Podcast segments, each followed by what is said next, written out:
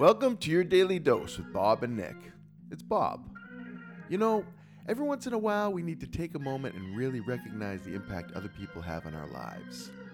Too often we ignore or gloss over how profoundly we're affected by people in our circles and those passing through. Today's episode is all about sharing the love and recognizing the impact Nick and I have had on each other's lives through the pandemic and beyond. It's something sweet that may just remind you to call out the kind, supportive people in your life. Enjoy. it inspires me and, and i think that one thing i don't tell you enough and i think i may have mentioned this in one of the shows is like how much i have changed over the course of the two and a half through almost three years that we've been doing this Yeah, delightfully. because and and to me like a lot of this would have been man i wish i did something like that i'm i'm jealous. I'm like i i and all i am is inspired.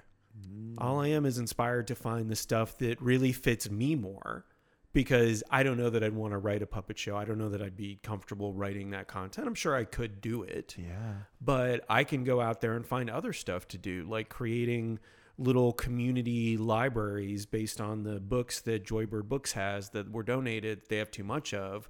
And I can go out to affordable housing and ask them if they want us to create libraries. and that's up my alley. Love it. But you know, and this isn't me like dislocating my shoulder, patting myself on the back. This is me like, okay, I can now take this energy Yeah. that you're giving me, and somebody else is giving me, and I finally learned to like use it in a positive manner rather than make myself feel bad because I'm not doing enough, because I'm not doing the right thing, because I'm, you know, even uh, I'm doing what I can. Yeah, you're a doer know? though. I this is something I see in you uh, ever since I've known you. I mean, and again, you talk about like you're bringing the typewriters out to Fringe and the way you engage people. I, I believe that the spark w- was always in you. But what's amazing to me is you made the transition from one who wants to be inspired to being the one who's inspiring. I mean, that's what you did in this show. You inspired a ton of people in that process. Uh, the letters that you write.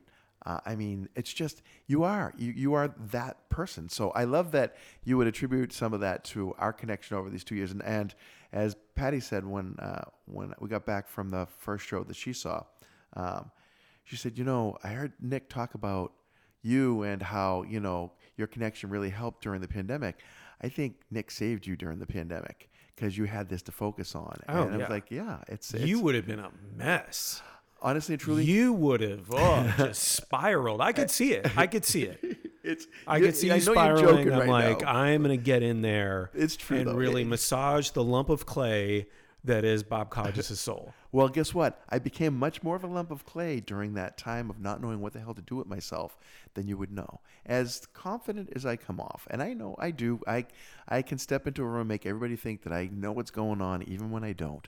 Uh, it's a gift and a curse. the The reality is, at that time, I knew less what to do than I would have let on, and you offering this opportunity at a time when one I could afford time to do it, and Yeah. then once we started doing it, I'm like, I like doing it. Let's keep doing Yeah, it. it's easy. And look what's happened here. I Yeah. mean, we've both evolved. We both. I've never done a fringe show before. Okay, and we both did a fringe show together here, which was which shows that we're having that that impact on each other. It's a good it's a good union, and uh, and so let's just It's a let's- very civil union, I would say.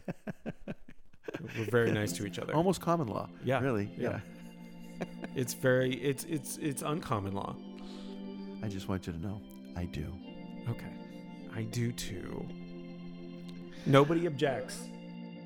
Hey, it's Nick. Thanks for listening. Bob and I get together every couple of weeks to record. We sit down for a few hours and chat about the topics that we think will be interesting for our listeners and each other.